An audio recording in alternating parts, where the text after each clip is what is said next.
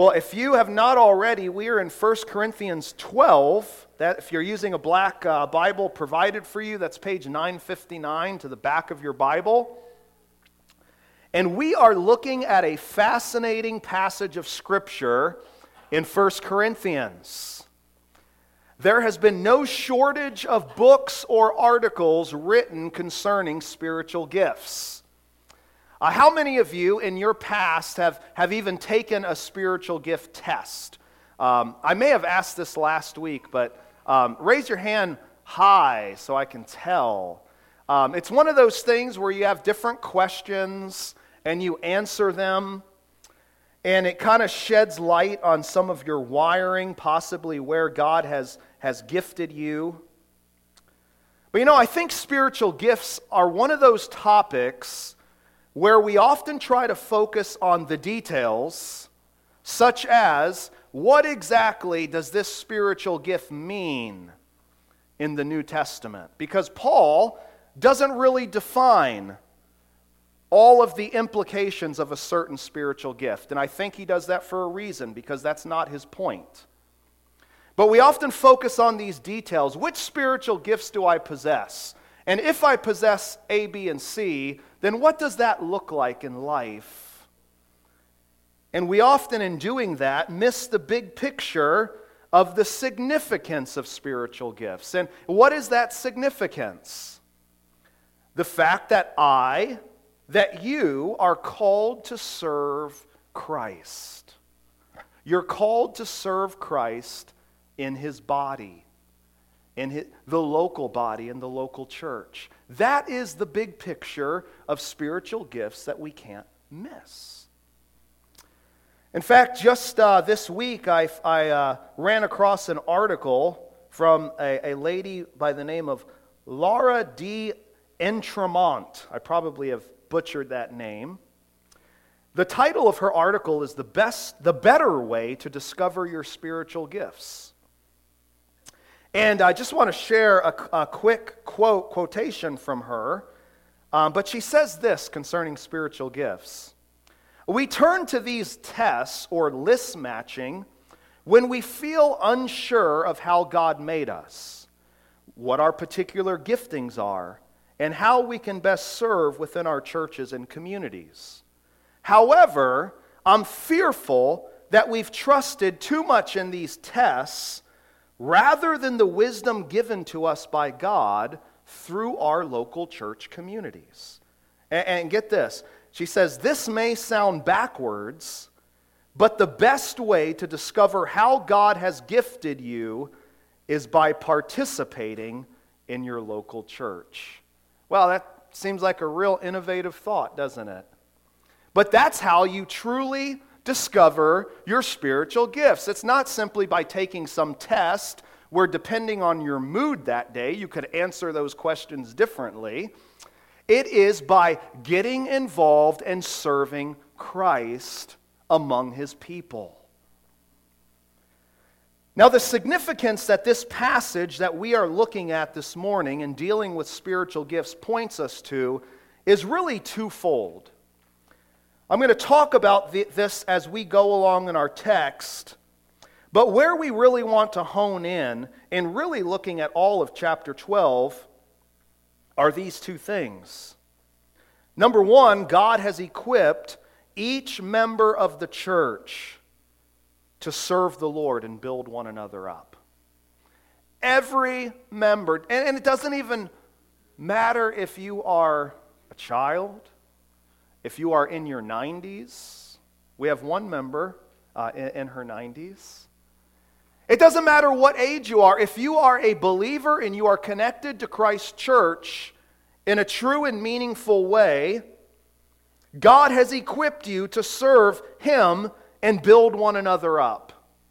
Number two, the diversity of spiritual gifts get point to the unity of the one body of Christ.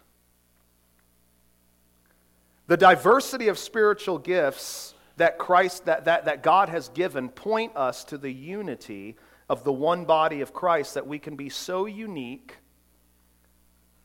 yet brought together. By the way, concerning point number one, that we want to emphasize that God has equipped each member of the body to serve the Lord and build one another up. That's why the principle, if you have heard of the 2080 principle, is so wrong in a local church. How many of you ever heard of that 2080 principle? The 2080 principle is, is 20% of the people in the church do all of the work while the 80% kind of just sit on the sidelines.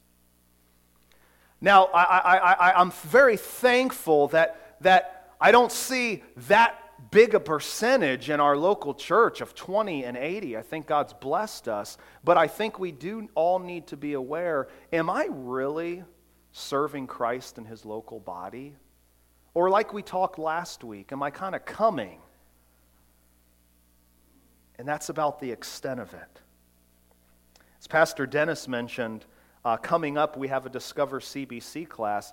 Uh, really, in order to, to truly effectively serve in Christ's body, I think membership is the first step that you're saying, I am identifying in an official way with this church. I desire to walk alongside these brothers and sisters in mutual encouragement and accountability.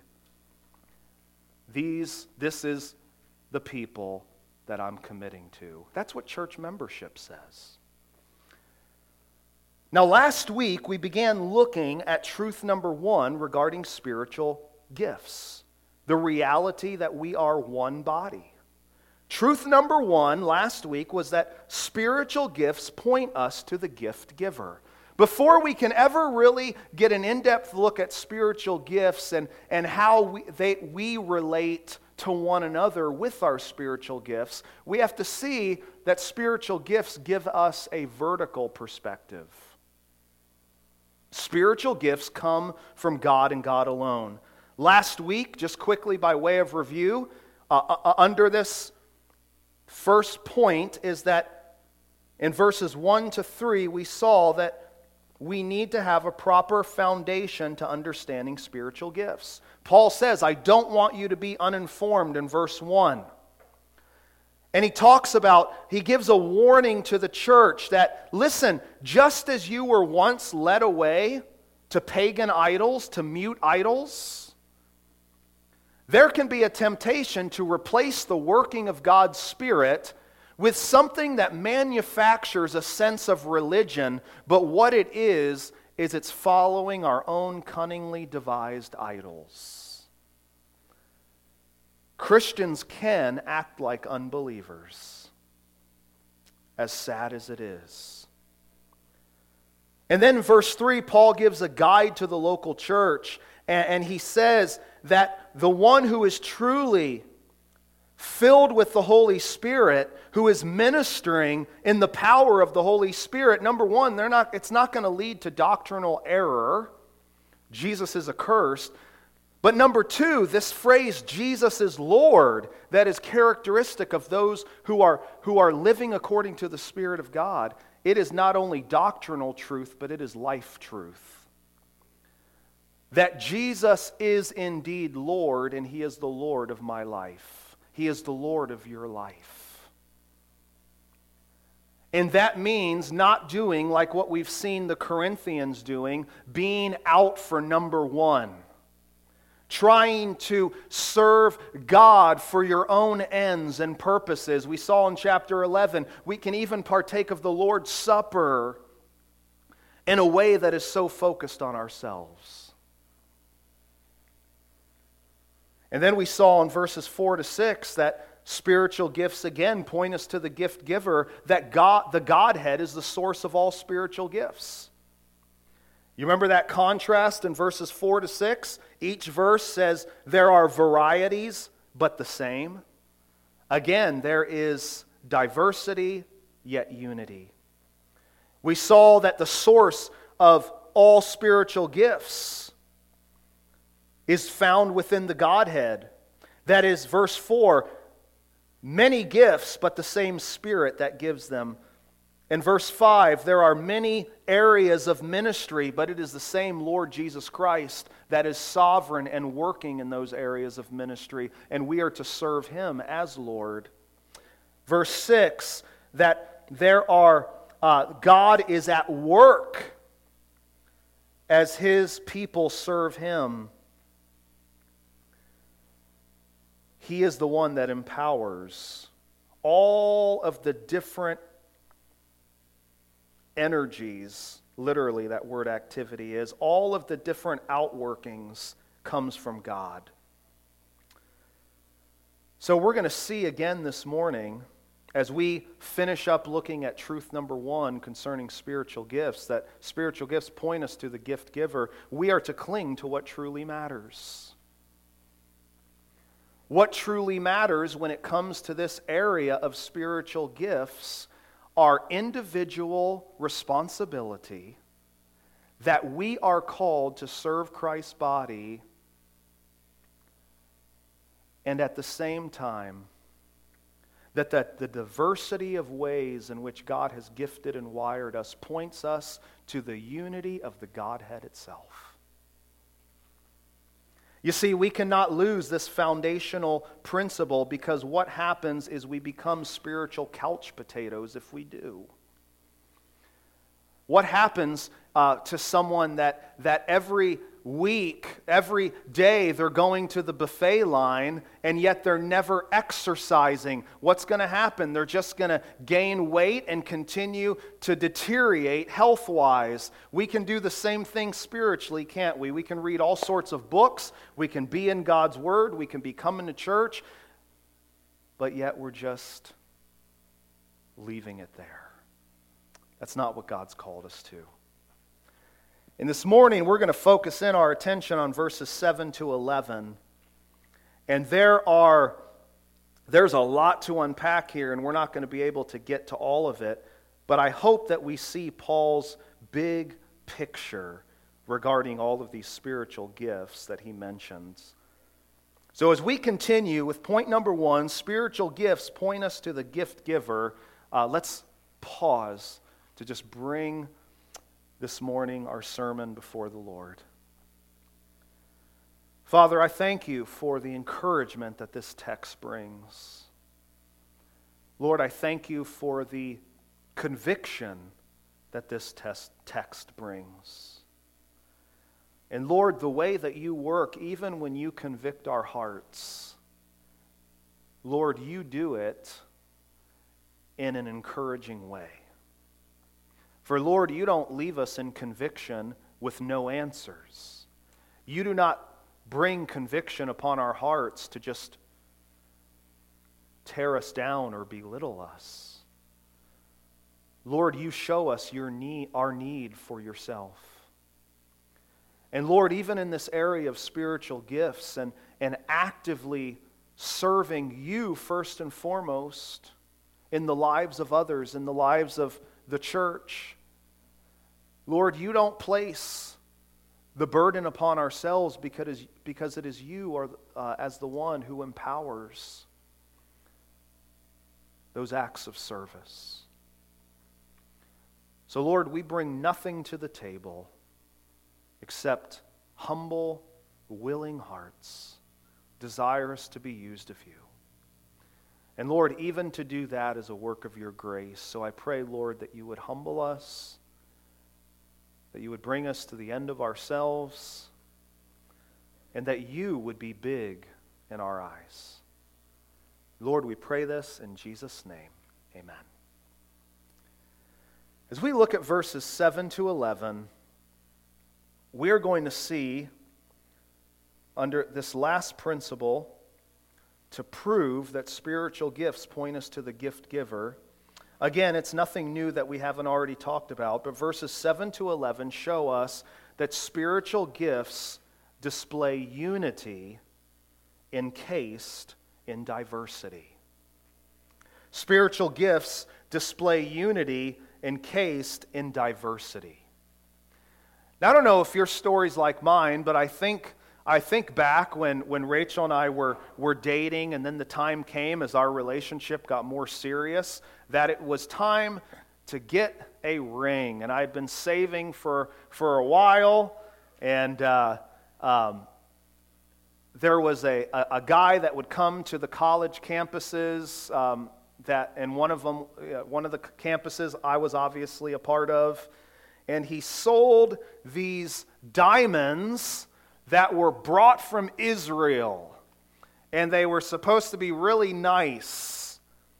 And of course, you know, you can get really nice diamonds as long as you're willing to uh, pay the price. So, um, what I noticed was as the desire for quality of a diamond increased in my mind, as he showed me different types, the size of the diamond decreased. I'm supposed to laugh at that. You get it? Equality, quantity. Yeah, one of those has to go down or up. Well, I, I, I sat there, and, and a lot of times, you know, not good at making decisions off the cuff. So I'm sitting there, and it's kind of weird anyway because you got to go in this guy's hotel room because he doesn't really have a shop, he just travels. And, uh, you know, he said cash only. No, just kidding. and please do it quick, quickly. No. Um, so, anyway, I, I said, you know what? I think that Rachel, from what I know about her, she would probably rather have something smaller that looks nicer than something that's bigger that doesn't look at ni- as nice, that kind of has a yellow tint to it. Um, so I went with the smaller. So, anyway, then the next decision came okay, well, what kind of actual ring are you going to get? And, and, and um, of course, I, I talked to her about that. Um, but the, the ring was, was important because you're thinking, okay, this wonderful diamond, no matter what size it is, you want it to be prominent. You've, you've saved for so long. So, what kind of a nice setting do you want to put this diamond in to really make it sparkle? How many of you guys can associate with what, I'm, my, what I went through? Okay, I see three guys, very unromantic group. Wow.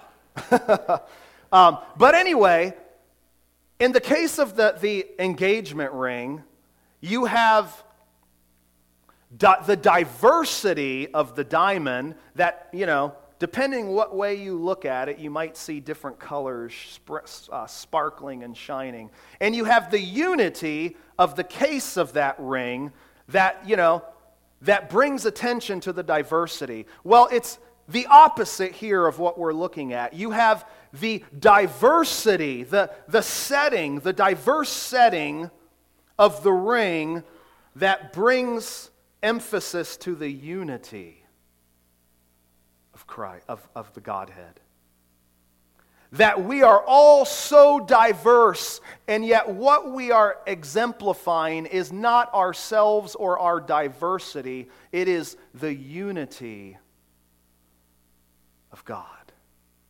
And God has brought us all together to serve one purpose to showcase the glory of our great God and Savior. And we see a lot of diversity right here in verses 7 to 11. Verse 7 presents us with a central truth this is, um, if you are a teenager or maybe upper elementary, you're starting to learn how to write research papers. Do they still write research papers in school? Okay? I hope so. You never know. Leave it there. No. um, What's the main thing of a research paper? You have to have a good thesis statement, right? Verse 7 gives us the thesis statement, the main truth of this whole chapter. To each is given the manifestation of the Spirit for the common good. The central truth that we see in verse 7, and this is the central truth that you need to walk away with this morning, is each believer has a spiritual gift. It says to each. It doesn't say to some. It doesn't even say if you have reached a certain level of spiritual maturity. Now, don't get me wrong. In order to properly exercise those spiritual gifts, there needs to be a growing maturity in Christ. But it doesn't present any qualifications when it talks about spiritual gifts and believers. It says, to each is given. Every believer has a spiritual gift. Last week, I kind of gave a, a long definition of a spiritual gift, um, kind of adapted from, from uh, uh, a definition that Andy Naselli gave. But I said uh, a spiritual gift is a divinely empowered, graciously appointed service or ability that edifies or builds up individual believers in the local church as a whole. When we are serving, we are not to be looking at ourselves. We are to be looking at the gift giver. It's not about you, it's not about I. It's, uh, it's not about leaving today and me just centered on, well, how well of a sermon did I preach? Obviously, uh, my desire is that it goes well. But I've seen over the years the Lord use even the worst of things in more ways than sometimes than when I think things go well. And that's not just preaching, it's so many other areas. When you teach your Sunday school class, your gospel project, your serving in Awana, it is not about you. Listen to what Paul says in Romans 12, 6 to 8 having gifts, and here's the diversity having gifts that differ according to the grace given to us, let us use them. Let's pause right there. Let us use them. Maybe before some of us even get to the next part, we need to say, hey, step one is I need to be using my spiritual gifts. One of the dangers of living in such a busy society is that sometimes we get so busy in all of the responsibilities that we have throughout the week that we're not able to serve Christ's body the way that He's wired us.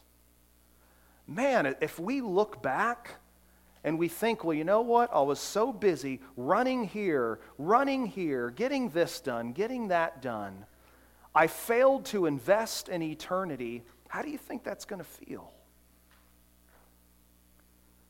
Let us use them and then he goes on in specifics if prophecy, in proportion to our faith, if service, in our serving, the one who teaches in his teaching, the one who exhorts in his exhortation, the one who contributes in generosity, the one who leads with zeal, the one who, who um, I can't read that, the one who does acts of mercy with cheerfulness. In other words, Paul is saying if God has gifted you, you serve to the fullness of the way that God has gifted you for his glory. It's not about us. Every believer has a spiritual gift. We also see from verse 7 that spiritual gifts declare the work of the Spirit. It says, To each is given the manifestation of the Spirit. Paul could have said, To each is given a spiritual gift, but he's highlighting here the reality of the spiritual gift, that it points us to God. It's not something we muster up. This is a manifestation of the Spirit's working, that God is working through us as we serve Him. And then we see the goal of using spiritual gifts. It says, for the common good. Here again, you see unity, diversity, yet unity. The common good of all involved. Now, lest you look over this, remember our, what we've been looking at in 1 Corinthians. Was this church looking out for the common good? Absolutely not. This was a fragmented church. The common good was a big problem in many ways for this church. But Paul says the common good, another way to translate that is for the helpfulness or the profitability of all. Same word is used in chapter 6, verse 23, and chapter 10, verse 23. So, the central truth is that every believer has a spiritual gift those spiritual gifts, they declare the work of the Spirit. It's not about us. And the goal here is the common good of his people. let's not make our spiritual gifts be something that's a source of division or that it somehow highlights ourselves. Or, wow, someone did not recognize me the way that I thought they should, or someone overlooked me, or someone is kind of getting a little too close to my sphere of where I minister, and I'm going to be upset about that. It's not about us. So, with that central theme in place, that leads us to verses 8 to 10, where we'll spend the majority of our time, and time is short already. We're going to look at this diverse display of gifts. Again, we're looking at the diverse setting that showcases the diamond of our God, the glory that is due him.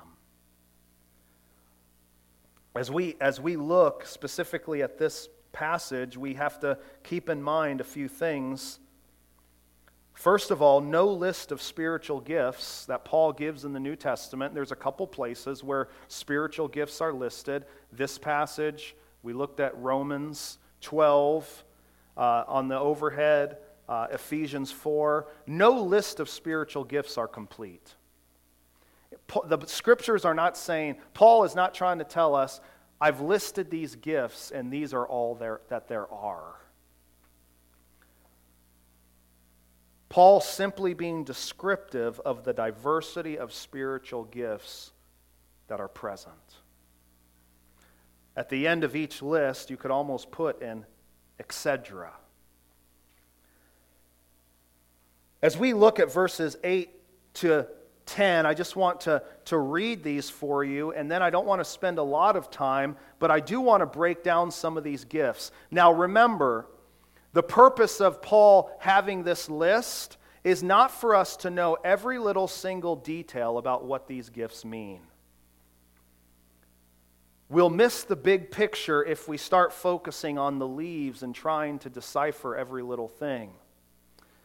But we are going to break these down a little bit. But let, look at verse 8. For to one is given through the Spirit the utterance of wisdom, and to another the utterance of knowledge according to the same Spirit, to another faith by the same Spirit. Are you picking up a repetition of words here? And you need to be looking at your Bible to be able to do that. Verse 9 To another, faith by the same Spirit. To another, gifts of healing by the one Spirit. To another, the working of miracles. To another, prophecy. To another, the ability to distinguish between spirits. To another, various kinds of tongues. To another, the interpretation of tongues. I have sometimes uh, commentaries kind of try to group these gifts just to provide kind of a sense of order in them. And again, that's not Paul's main point. Um, but I did group some of these gifts together just to help us in processing through them. Uh, group number one in verse 8 that we're going to look at, I've labeled, for lack of a better term, teaching gifts. That God has given certain individuals teaching gifts. In verse 8, for to one is given through the Spirit, not their own abilities, but through the Spirit, who has even given some of those natural abilities and spirit empowered abilities, the utterance of wisdom. That word utterance could, is literally a, the word of wisdom. Now, it's interesting that this is the same term except switched word of wisdom, wisdom of words in chapter 1 and verse 17. It's if chapter 1 and verse 17 of 1 Corinthians says, Christ did not send me to baptize, but to preach the gospel, and not with words of eloquent wisdom, or not with wisdom of words lest the cross of Christ be emptied of its power. So there's a, there's a difference in wisdom of words that would come into the Corinthians' minds as they've heard this. There was this rich oratorical speech that the Corinthians were trying to copy from society to build themselves up as some type of spiritual philosophers. That's not the type of words of wisdom that Paul's talking about. You see, in 1 Corinthians 1 and verse 14, it says, Paul says, Christ is the power of God and the wisdom of God.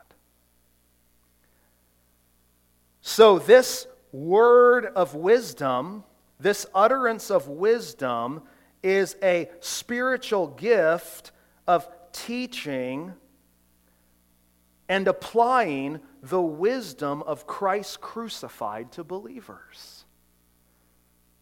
True wisdom, the wisdom of a crucified Messiah, and that he is risen again, as we'll see in chapter 15, and the call that we are to thus follow him in our lives. That is what biblical teaching is all about. It's not about just itching our curiosity or, or preaching moral principles. No, the word of wisdom is about Christ, Christ crucified, and how we follow him. And then it goes in verse 8, and it says, Not only has the Spirit given to some the utterance of wisdom, to another the utterance of knowledge according to the same Spirit. This is the utterance, or literally, the, a word of knowledge. Now, as we look at this second aspect here, these two, wisdom and knowledge, as we'll see, are closely tied together. The Corinthians boasted of a false knowledge, did they not? Think of 1 Corinthians 8, talking about meat offered to idols. What, what, what, what were the Corinthians boasting about? I have true knowledge. These weaker brothers, they don't really know. I have knowledge. And Paul says the problem with that is your knowledge is puffing you up. You see, there was knowledge wrongly claimed in chapter 8. And as we looked at a word or an utterance of wisdom and a word and utterance of knowledge, wisdom and knowledge are closely tied together in Scripture. In fact, in the Old Testament, in Exodus 31, talking about God gifting Bezalel, a guy by the name of Bezalel, to work in the temple, he says, I have filled him with the Spirit of God, with ability, or literally wisdom and intelligence, with knowledge and craftsmanship. Solomon prays to God in 2 Chronicles 1:10. Those should be on the overhead, I think.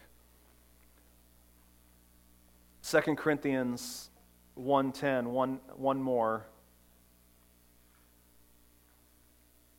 One more slide over.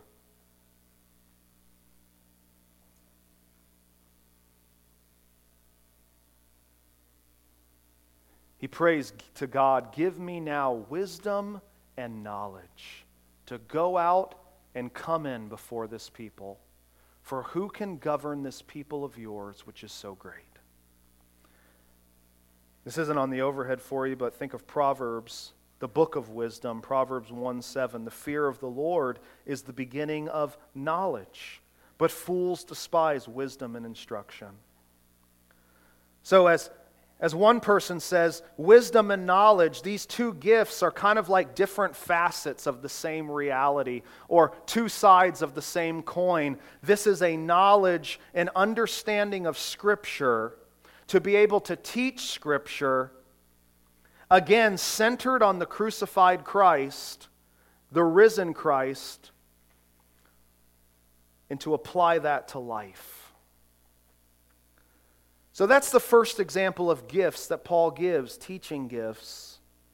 In verses 9, the beginning of 10, we look at what I have labeled group number two miraculous gifts. Look at verse 9. To another, faith, again, by the same Spirit.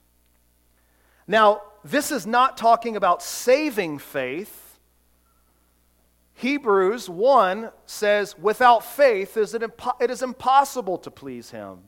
This isn't talking about saving faith. This is talking about kind of an extraordinary faith in God in the Christian life.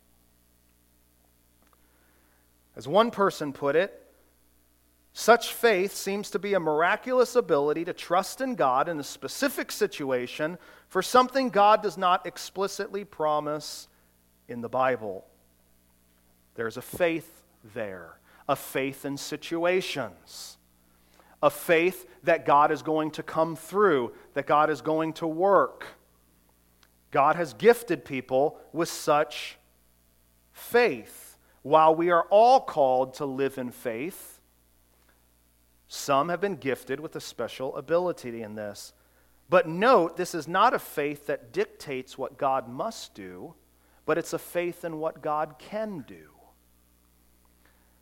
We do not, contrary to much popular Christianity today, the gift of faith is not saying, I declare this to happen, as if we have the mind of God and, and God goes to our whims of what we are declaring.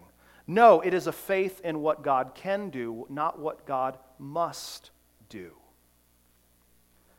But then he goes on and he says in verse 9, to another, gifts of healing by the one Spirit. Again, diversity, unity.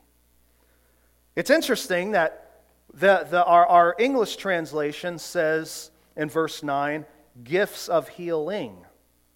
But the healing is actually plural. You could say gifts of healings different kinds of healings, not one specific a generic gift of healing. So, what the text is, is not saying, it is not saying that somehow people can come and can just summon healing. But we do think of the example of Paul and the apostles, where through the Holy Spirit, they did heal. Now, again, while we are not going to get heavily into which gifts are today, uh, are still active today, which are not, we will talk about that a little bit, just in a summary fashion. But this is not talking about having crusades in which you're having healing services for whoever comes up. This is talking about God specifically using individuals to pronounce what the Lord has done. Next, we see it says, to another, the working of miracles in verse 10. Or literally, miraculous powers or the working of power. Again, this is plural, miraculous workings. God doing many different miraculous things. Again, we have the, the book of Acts to help us understand what's going on. As Jesus left, he went back to heaven. The, the apostles, it says, now many signs and wonders were done regularly among the people by the hands of the Lord. Many signs and wonders were done among the people by the hands of the apostles. Acts 5:12. They were given this gift of miracles. I want us to then look at group number 3. We see in verse in the middle of verse um, 10 to another the ability to distinguish or uh, uh, to another prophecy, and then to another the ability to, to distinguish between spirits. Now, this isn't talking about someone is having visions, seeing different spirits floating around, and they're, they're trying to figure out who they are. Group number three, I've labeled prophecy and prophetic discernment. There's a gift of prophecy here. To one is given prophecy. Uh, um, Pastor Dennis in chapter 14 is going to go into more detail where Paul unpacks that there were two spiritual gifts here that we see kind of competing with one another. Well, one was overshadowing another, it was tongues and prophecy. What is prophecy? Prophecy, it is not simply telling the future. Prophecy is a spirit given message of truth given to edify and direct the body of Christ. A spirit given message of truth given to edify and direct the body of Christ. Now, this prophecy that's being declared it's in addition to Scripture, okay? So it, it, it uh, it's not necessarily quoting Scripture, but get this, like we read about in verse 2, it is never in contradiction to Scripture. Never.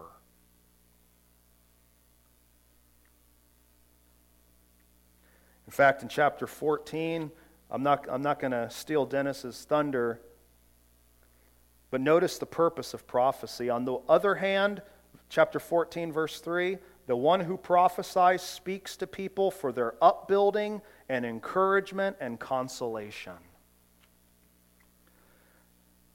Now, again, as we kind of ask ourselves the natural question well, what is prophecy?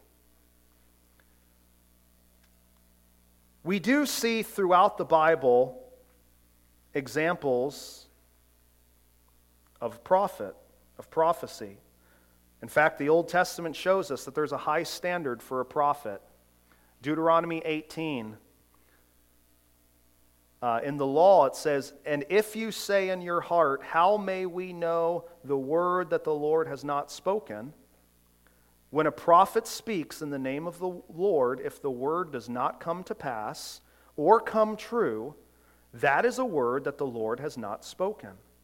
The prophet has spoken it presumptuously. You need not be afraid of him. In this passage, God is warning the people do not follow after false prophets. So they would naturally say, How do we know if a prophet's true or not?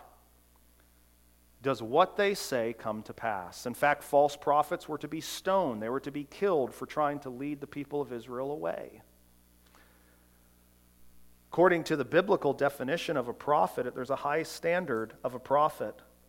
In the New Testament, we do see prophecy in action. Sometimes prophets, prophecy would include the future, just like in the Old Testament. In fact, in Acts 11, 27 to 28, it says, Now these days, um, now in these days, prophets came down from Jerusalem to Antioch, and one of them, named Agabus, stood and foretold by the Spirit that there would be a great famine over all the world. That was prophecy in action. At other times, it's for spiritual exhortation and direction. In fact, Acts 13:3, now there were in the church at Antioch prophets and teachers. And it says later in that verse, while they were worshiping the Lord and fasting, the Holy Spirit said, Set apart for me Barnabas and Saul for the work which I have called them. Then, after fasting and praying, they laid their hands on them and sent them off. So, there you see exhortation and direction. In 1 Corinthians 14, Pastor Dennis will show you that prophecy was even used that the hearers that were unsaved, they would hear the message, their wicked hearts would be exposed, they would come to Christ and salvation.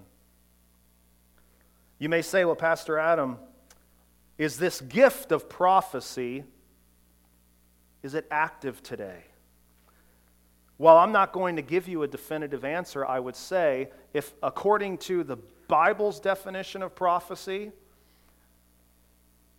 it's, I would say no, because we'd have a lot of people stoned, wouldn't we? At most, at the most, I think what we can confidently say is that God does put certain messages on the hearts of believers, and He desires them to share those to other believers for the edification of that individual, or even to share words that the Holy Spirit puts on your heart for the edification of the church. But this is not the same thing that we read of in the Scripture, at least in the Old Testament for certain. So, at most, I think regarding maybe how we define this gift of prophecy, and if you do studies, people define this gift differently. Our ultimate confidence is in the Scripture. And we automatically know, man, if somebody tells me something and it goes against the word of the Lord, I know automatically that's not right. Other times, I think we can be so fearful that sometimes God does put things on our hearts to exhort others, to share with others, and we can hamper that. But if someone comes to you and says, God told me this, so therefore we need to do it, I would be very hesitant. I don't want to ever put you as a church in that situation. Well, God told me this, church, so no matter what your objections, we're going to do it. No. God works through the multitude counselors. And that's why in the next phrase it says this another gift is the ability to distinguish between spirits. So, what was going on is that there were those who were giving a prophetic word of exhortation to the church, and there were others gifted to evaluate the validity of those things that were being said. In fact, in chapter 14 and, and verse 29, Paul gives instruction. He says, Let two or three prophets speak, and let the others weigh what is said.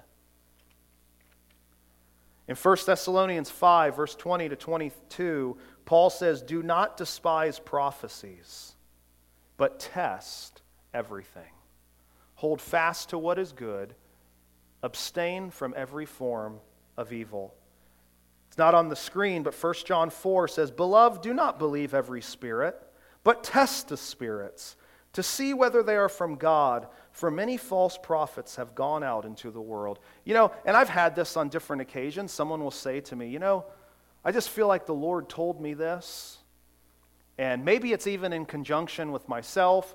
And, you know, I, well, and they tell me something.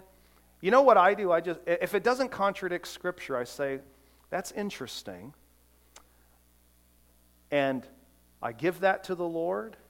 And if he works that out, that's great. If not, I'm not putting all of my weight on a person. Be very wary of someone that says, Thus saith the Lord, outside of Scripture, and expects you to take it as gospel truth. But then there's a final category of giftings that Paul mentions here.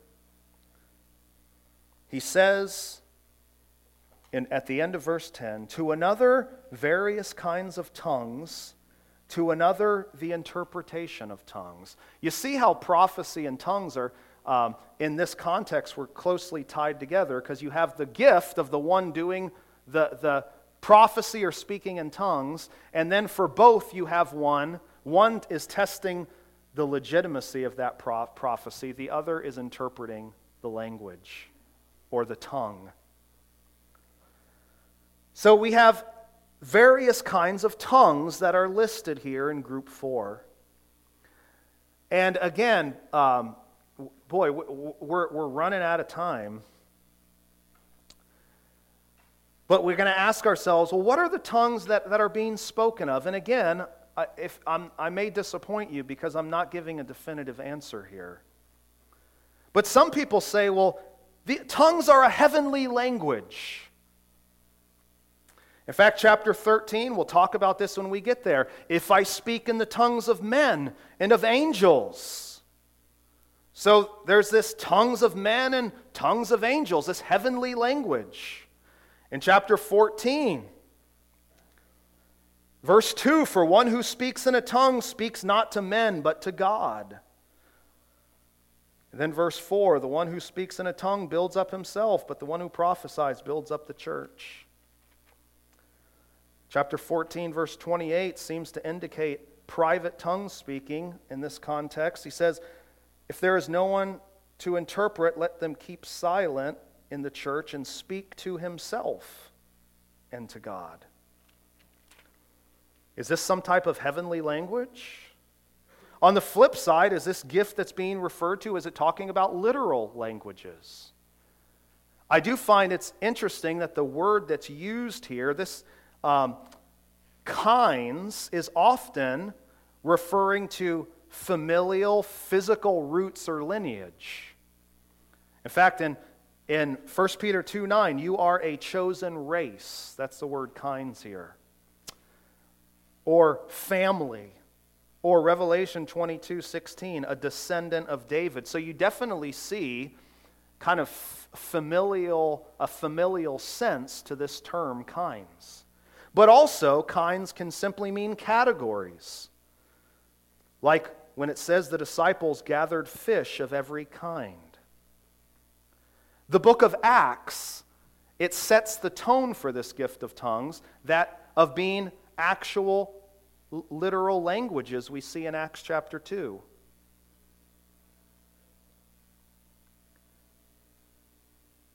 I do not think that we can be definitive as to if Paul is talking here about literal languages simply, or, or, earthly languages versus heavenly languages. I don't think Paul's point is to necessarily make a contrast, but this is languages. Because someone had to interpret. So even if these were heaven, this was some type of angelic heavenly language, the one given this next gift that we're looking at, interpretation of tongues, would have to be able to translate it. And we're going to tie all this together, so don't worry. The last gift that's mentioned here to another, the interpretation of tongues. Again, why would tongues need to be interpreted? For the purpose of the edification of the church, because all we're hearing is something we can't understand. When I was a kid, and I probably shouldn't use the illustration just for time's sake, but when I was a kid, uh, my grandparents uh, on my dad's side were from Puerto Rico, and they, they came over um, to New York to, um, uh, I forget, New York City, somewhere in there. My mind's going blank. But anyway, as a kid growing up, we lived close to them. We would, we would spend the weekend with them. And guess where we would go? Because we were too embarrassed to be separated from them. We would go to the Spanish church. I was, didn't ha- receive a whole lot of edification um, when I was in the Spanish church because I just didn't speak it. I, did, I, I was able to sing three words to one of their hymns Santo, Santo, Santo. Holy, holy, holy. So I could belt that out. But the rest was, was what Dennis will preach on just, uh, you know, a flute with no variation. You couldn't follow. That's kind of what's happening here. And in chapter 14, Paul talks about the necessity of interpretation. I want to put this together regarding tongues, and I think we can apply this to some of the other gifts that we often say are they for today? Are they not? But specifically regarding tongues, I think it is impossible to be dogmatic about tongues being limited to actual languages only or inclusive of a heavenly language. We can't be dogmatic. I think we can have viewpoints. But I do think, number two, the Bible does seem to go against tongues as kind of ecstatic words of babble. Because even a heavenly language has meaning, hence the need for public interpretation. So, when someone's trying to say, this is how you speak in tongues, and they start coming out with sounds, there should be some question marks going off in your mind. Maybe this isn't legit. I think a third principle that we have to take away from this text, and uh, again, we'll see more of this uh, in chapter 14 tongues is not an out of body, uncontrollable occurrence like is often portrayed in many Pentecostal movements. In fact, verse 26 and 27, it says, What then, brothers, when you come together, each one has a hymn, a lesson, a revelation, a tongue, or an interpretation. Let all things be done for building up. If any speak in a tongue, let there be only two or three, at, only two or at most three, and each in turn, and let someone interpret. In other words, this isn't some, you're out of control. Paul's saying, in the first century here, if God has given you a word, you are in control to wait to be able to edify the church. So I think that no matter what our view is regarding tongues, one thing we can say confidently the majority of what we see in churches today is not biblical tongues. Unless there's an interpreter there interpreting. I think we can be pretty confident, regardless of what our view is in tongues, that there is a lot of distortion about this gift.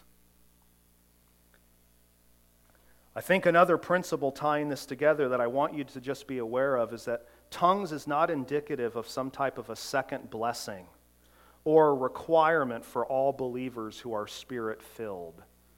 Um, there's many churches that would say if you are truly filled with the Spirit, the evidence of that is speaking in tongues. The problem with that is it's adding works.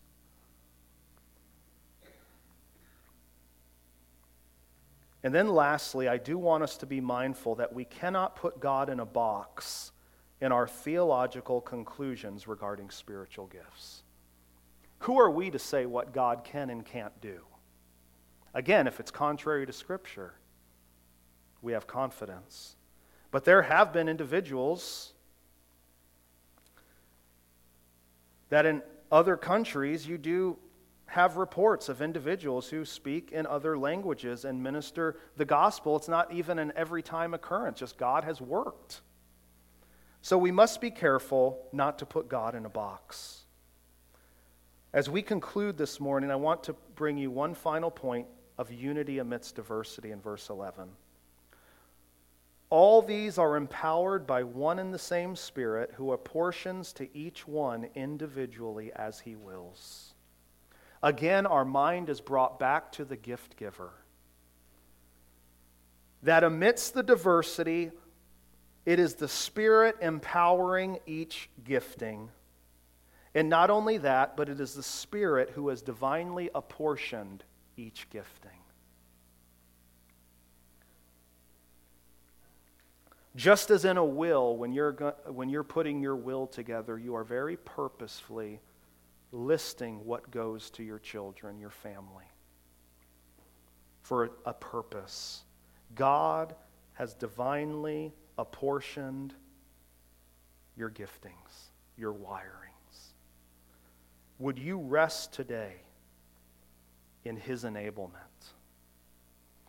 Stop trying to listen to some of the lies of self, the lies of Satan that say, I'm following after my own ways or I'm not, I wish, wish I was gifted with this as this person. The Holy Spirit has gifted you according to his will.